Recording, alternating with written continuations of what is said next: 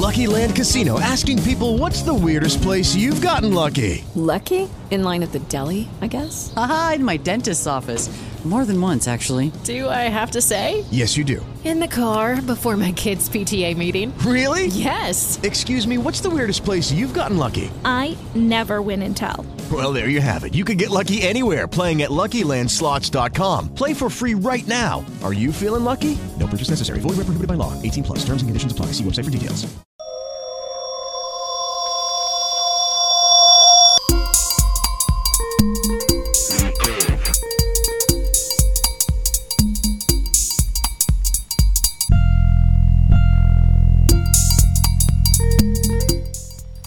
E questa è l'ICOF, le rubriche settimanali con Giorgio Iannis per parlare di culturis digitale, un termine omnicomprensivo, e che però rientra quel che si lavora a fare ogni dia e quel che sempre di più io faccio in tal futuro. Allora, le tematiche di voi, cominciamo di Twitter, questo ah. sistema social che è il, che ha eh, Donald Trump i plus di più, lui ha fatto politiche ogni dì lanciante i LED K3D 40 messaggi ah, sì. su Twitter i suoi slogan i, pollici, i pollici roventi sì, pollice eh. verso pollice giù e via denante eh, ma eh, Twitter ha le invore a, a cambiare a cambia formato, a cambiare sì, pare, la questione. Eh, potrebbe essere una, una, una modifica interessante della, del funzionamento del, proprio della, della bacheca, della dashboard di, di, Twitter,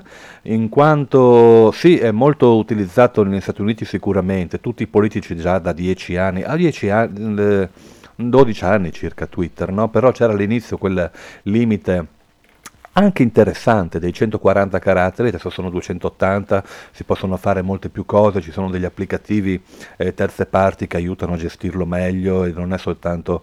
Eh, è difficile fare conversazione, partono queste lunghe eh, schermate di commenti, di risposte, però poco da fare, le persone che contano in Italia, politici, tuttora anche in Italia, certo, politici, opinion leader, influencer, influencer eh, sono su Twitter. E cosa succede? Anziché avere come finora le bacheche personali, fondamentalmente tu scrivi un qualcosa, quello diventa un tweet, va su Twitter, poi le persone che sono dei tuoi follower ti mettono il cuoricino che non da tanto tempo eh, Twitter ha introdotto e, e, partono le conversazioni con i commenti, ha deciso di ridisegnare un po' l'interfaccia eh, puntando maggiormente sulla presenza di aree tematiche, topics, li chiama, li chiama, Twitter, e secondo qua Vincenzo Cosenza, Vincos, che è un analista della rete mm. da, da, molti anni, potrebbe de- essere destinato questo cambiamento a cambiare parecchio il Twitter in maniera profonda, perché finora era dato alla eh, curva di apprendimento iniziale per uno che arriva nuovo, dice ah mi iscrivo a Twitter, va bene,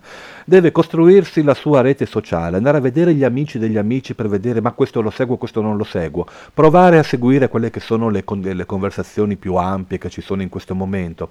E deve piano piano costruirsi il suo ambiente e quindi cominciare piano piano a entrare, poi dipende se ha coraggio di rispondere, se va a intervenire, che so, rispondendo a Renzi o a Calenda, si fa notare magari la battuta quella ficcante, la cattiveria gratuita, perché poi siamo sempre dentro le dinamiche dei social soliti, mentre introdurre un'organizzazione delle, delle, della bacheca che si presenta di Twitter secondo aree tematiche, immagino le news dal mondo, news dall'Italia, no? il calcio e lo sport, eh, fashion e moda e quello che è trendy e questo e quell'altro ti permette di avere un aspetto, potrebbe esserci il pericolo di quello che chiamano, il, diventa come le home page dei giornali, specialmente di una volta, no? ti organizza gli argomenti e tu fai questa cosa qui e ti perdi in realtà la conversazione perché non segui i singoli che sono quella, la cosa, eh, la voce... Ne c'è il pericolo di incasellare in eh, sì. eh, ambits determinati che, che alle, eh, insomma, il discorso generale, tal senso che come se hai capito su Twitter, Duc a favore di tutto sì. e diventa tutto un certo, casino. Certo. No? No, potrebbe e essere... dopo però forse si rischia di incasellare e, e in compartimenti. Sì, sembra le manovre di una volta a me sembra, cioè cercare di qualche modo di offrirti una pappa più pronta che però ti permette meno di poter fare delle scoperte no, casuali una serendipità, oh guarda che bella questa cosa, non pensavo e l'ho trovata come? Non cercandola, ho trovato senza cercare, no? io non cerco, trovo, diceva Picasso, che sarebbe la base della serendipità come era il web una volta, cioè inseguendo dei link, dei link, dei link, trovi qualcosa anche se non la stavi cercando e questo potrebbe accadere come accade oggi su Twitter inseguendo dei commenti di qualcuno e trovi magari un bel profilo. Servire un'organizzazione dei contenuti, un'architettura dei contenuti offerta secondo delle macro categorie, delle, degli argomenti eh, già preconfezionati, potrebbe ridurre questa cosa, però chiaramente da qualche altra parte ci sarà un tornaconto abbiamo imparato a ragionare in questo modo. Eh, probabilmente vedendo come le persone si comportano seguendo le varie aree tematiche, Twitter potrà fare attività di, attività di profilazione molto più accurata, più profonda, più precisa, perché sapendo a quel punto cosa mi interessa, e non soltanto a chi risponda, a quale conversazione partecipo, potrà magari un domani introdurre delle modalità di, di eh, cattura dell'utente, del, del, del fruitore delle, del, della piattaforma, in maniera mirata. Se io seguo eh, no, motociclismo e caccia e pesca, eh, in qualche modo lui mi proporrà delle cose maggiormente ritiene lui adeguate ai miei gusti e quindi in qualche modo eh, per lui questo è un vantaggio che potrebbe anche monetizzare parecchio ovviamente Twitter accanisce un effesso sapevi no? Le...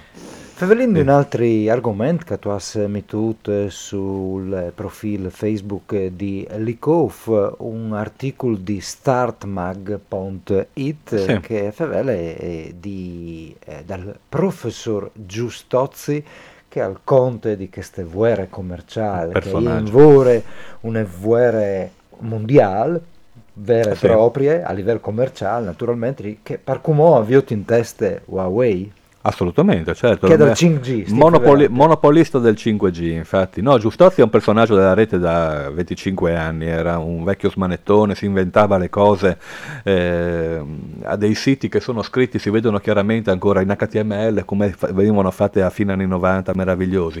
Questa peraltro è un'intervista di Marco Orioles sulla Start Mag qui, e gli chiede proprio eh, nell'ottica del, del, del, comprendere quelle che sono tutte quante le battaglie, come dicevi tu, commerciali oppure di eh, no, monopolisti, eh, giochiamo a risico, eh, o due carri armatini, quali sono i carri armati di Huawei? Che è assolutamente la, mh, l'azienda eh, leader del settore delle tecnologie che riguardano la connettività del 5G in particolare.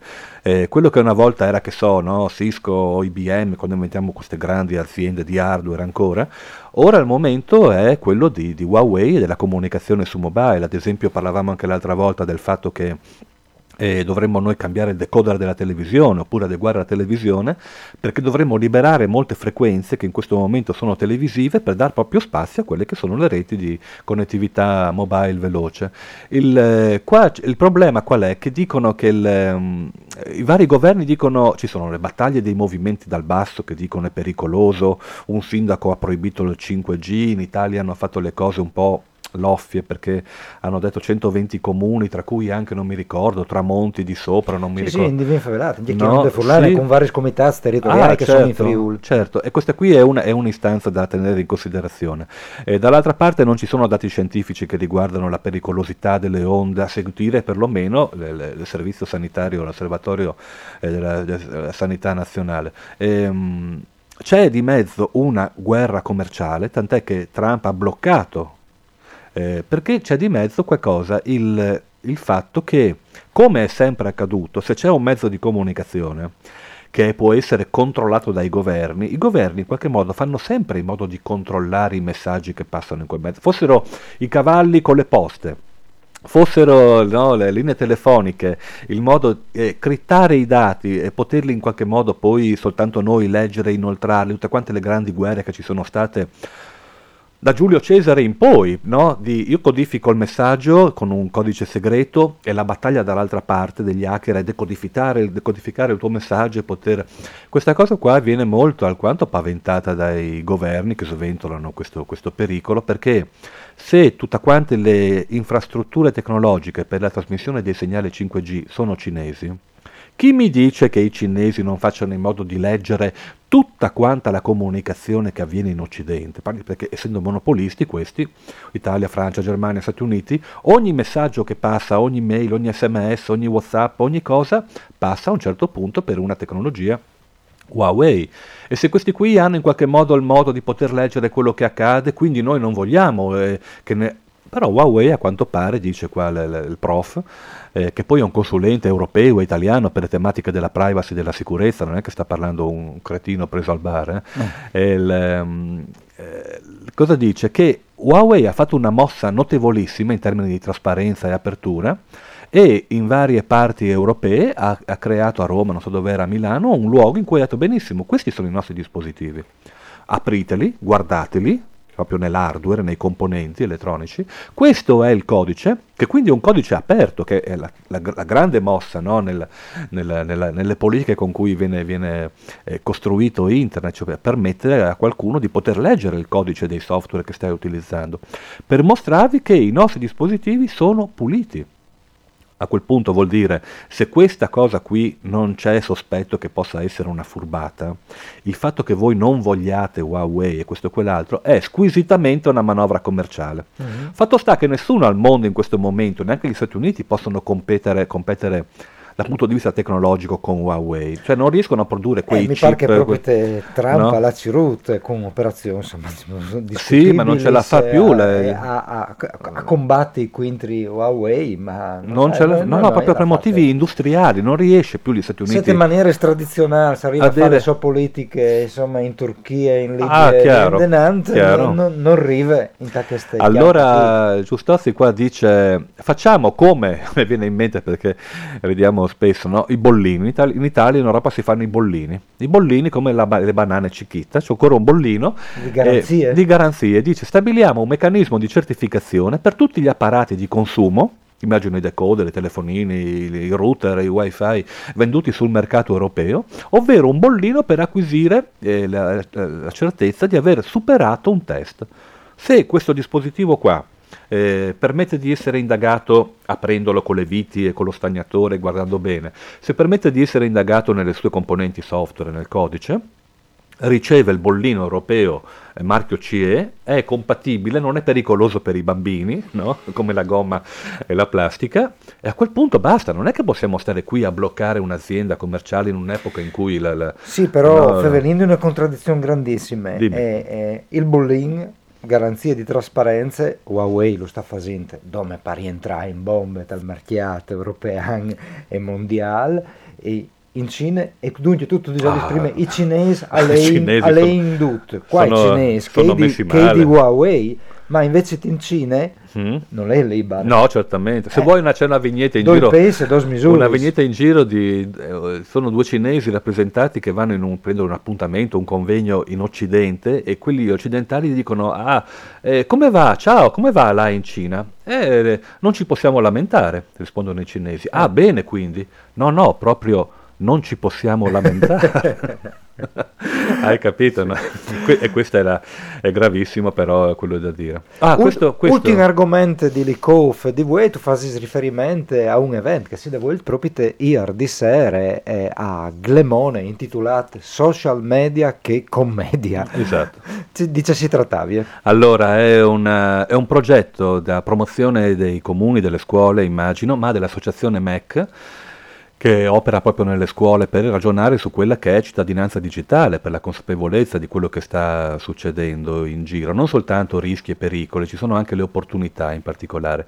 Ma a me piace molto questa cosa che hanno fatto perché eh, c'era il problema del cellulare, io ne, scrivo, ne, scrivevo sul mio profilo, ho riportato la notizia su Licof ehm, Gemona del Friuli, Artegna e Montenars. Sono, i, c'è questa pratica di regalare il cellulare ai bambini nel passaggio tra la, quella che si diceva una volta, la, qui, la quinta elementare e la prima media. No? E poi tutti qua, i bambini ma ce l'hanno tutti perché a me non me lo dai, oppure i genitori che dicono io devo controllare mio figlio dov'è, devo poterlo chiamare, mi deve avvertire, e cose, cose simili. Fatto sta che il cellulare a ragazzino non è una cosa tranquilla, pulita, bisognerebbe vedere il piano dati, bloccargli accesso a alcune cose, eh, si innescono dinamiche strane in classe, non si sa bene cosa fare, il gruppo di amici, le whatsapp, il bullismo eh, e così via. Hanno fatto una cosa molto veloce, molto bella, che è co- coinvolgere l'unico attore sociale che ha senso, ovvero la comunità educante. Tutti quelli che insistono sul mondo del bambino, ovvero insegnanti, genitori, il parroco, l'allenatore della squadra di calcio, il barista, vista, non so, immagino tutti, e hanno detto proviamo a fare questa cosa qua, diamo il cellulare ai ragazzini a 12 anni, che vuol dire seconda media, quindi è avanti rispetto a quella cosa di prima. E prima erano, hanno sottoscritto il patto, credo, una classe scolastica, no? quindi fai conto 20 genitori, 20 famiglie. Poi 50, poi 100, credo che siano arrivati a 200 famiglie, Gemona, Montenarse e Artegna, 200 famiglie che hanno detto eh, va bene, perché chiaramente non si può agire da soli, perché se mio figlio non ce l'ha e gli altri 19 ce l'hanno, ha ragione mio figlio a dirmi papà ce l'hanno tutti il cellulare, no? a 12 anni. Se invece l'ambiente stesso e tutti quanti ragionano, perché in realtà ogni adulto che passa per strada eh, ha un, un, obbligo, una tutela, di necessi- una, un obbligo di tutela rispetto ai minori, no? se io vedo un ragazzino che per strada fa una cosa matta, sono tenuto a intervenire, no? che non faccia una, una sciocchezza, non sono il genitore ma devo avere cura delle, delle nuove generazioni. In questo modo qua tutta una comunità eh, guarda i, i, ragazzini, quindi prende consapevolezza del loro mondo, di come utilizzano i, gli strumenti di comunicazione, eh, impara qualcosa, i genitori, gli, insegnanti, dei ragazzini e noi stessi come, come comunità educante proviamo finalmente a riflettere fuori dal, eh, eh, ho visto quella roba orribile, eh, lui eh, noi, hai visto Facebook, hai visto cosa fanno, usano Instagram, TikTok, usano eh, i loro strumenti, Whatsapp, chissà cosa fanno.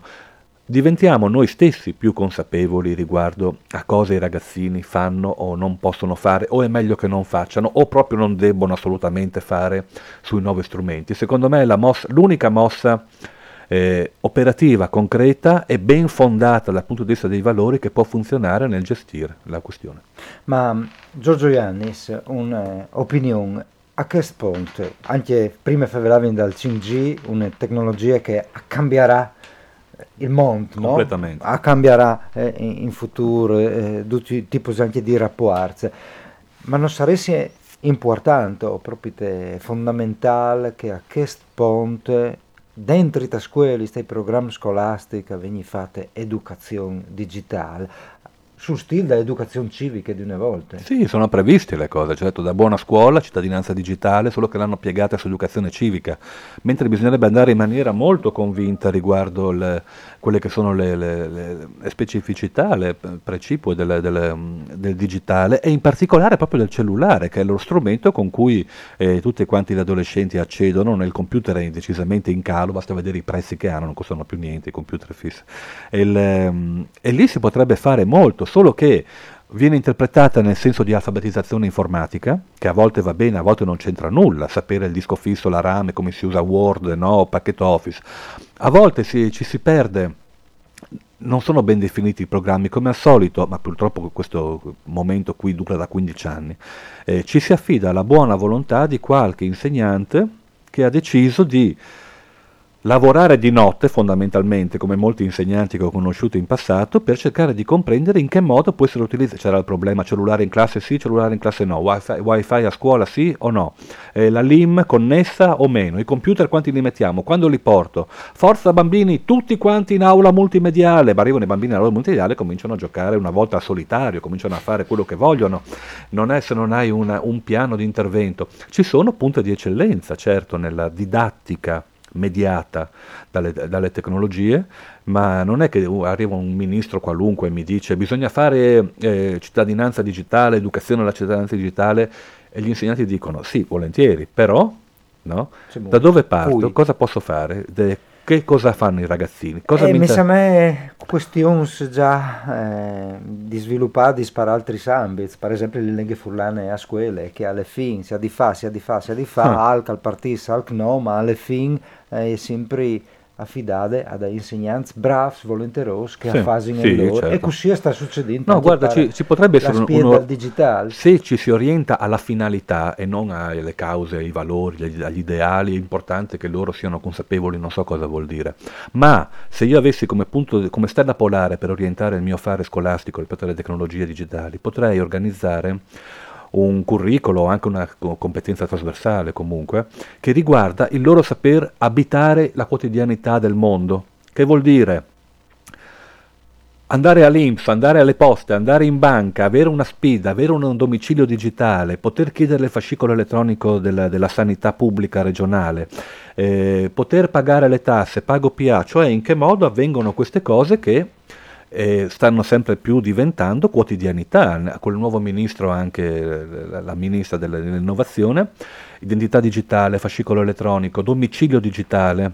Queste qui, cioè i ragazzini no- già non sanno cos'è, come funziona una banca o la posta, o no, il- come si fa a fare un- una gara d'appalto oppure andare al catasto, non lo so. Sono robe vecchi. Sì, sono robe passato, che non, non gli riguardano, neanche a noi ce l'hanno insegnato. E invece proprio da qui parte una competenza tua a saper leggere eh, le dinamiche e il territorio, ovvero come funziona. Non mi interessa il perché, mi interessa il come.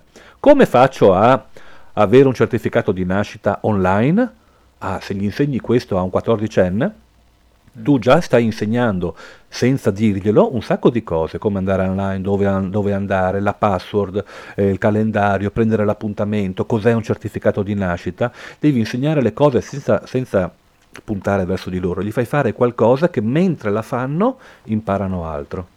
Grazie a Giorgio Iannis, come sempre un lavoro stimolante dentro di queste rubriche che si chiama Licof e che voi osservate con un talk musicale che io voglio far ascoltare. A Giorgio Iannis, eh, un talk dal DDV ma che si reclama ad in play agli anni 60 che a lui in un evore, uno dei gruppi più talentuosi delle scene italiane, Jennifer Gentle, di poco pubblicato un disco per La Tempesta Dischi che stock si intitola Guilty, che colpe, colpevole, Colpevole. colpevole. Mandi Giorgio Iannis. Mandi, viva!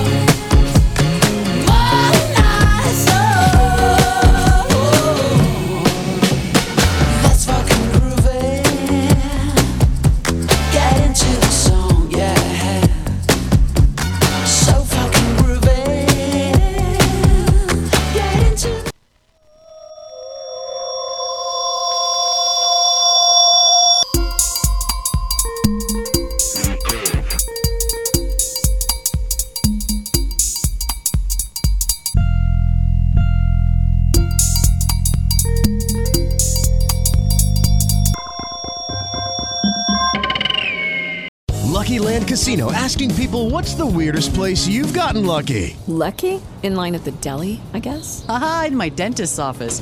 More than once, actually. Do I have to say? Yes, you do. In the car before my kids' PTA meeting. Really? Yes. Excuse me, what's the weirdest place you've gotten lucky? I never win and tell. Well, there you have it. You can get lucky anywhere playing at LuckyLandSlots.com. Play for free right now. Are you feeling lucky? No purchase necessary. Void where prohibited by law. 18 plus. Terms and conditions apply. See website for details.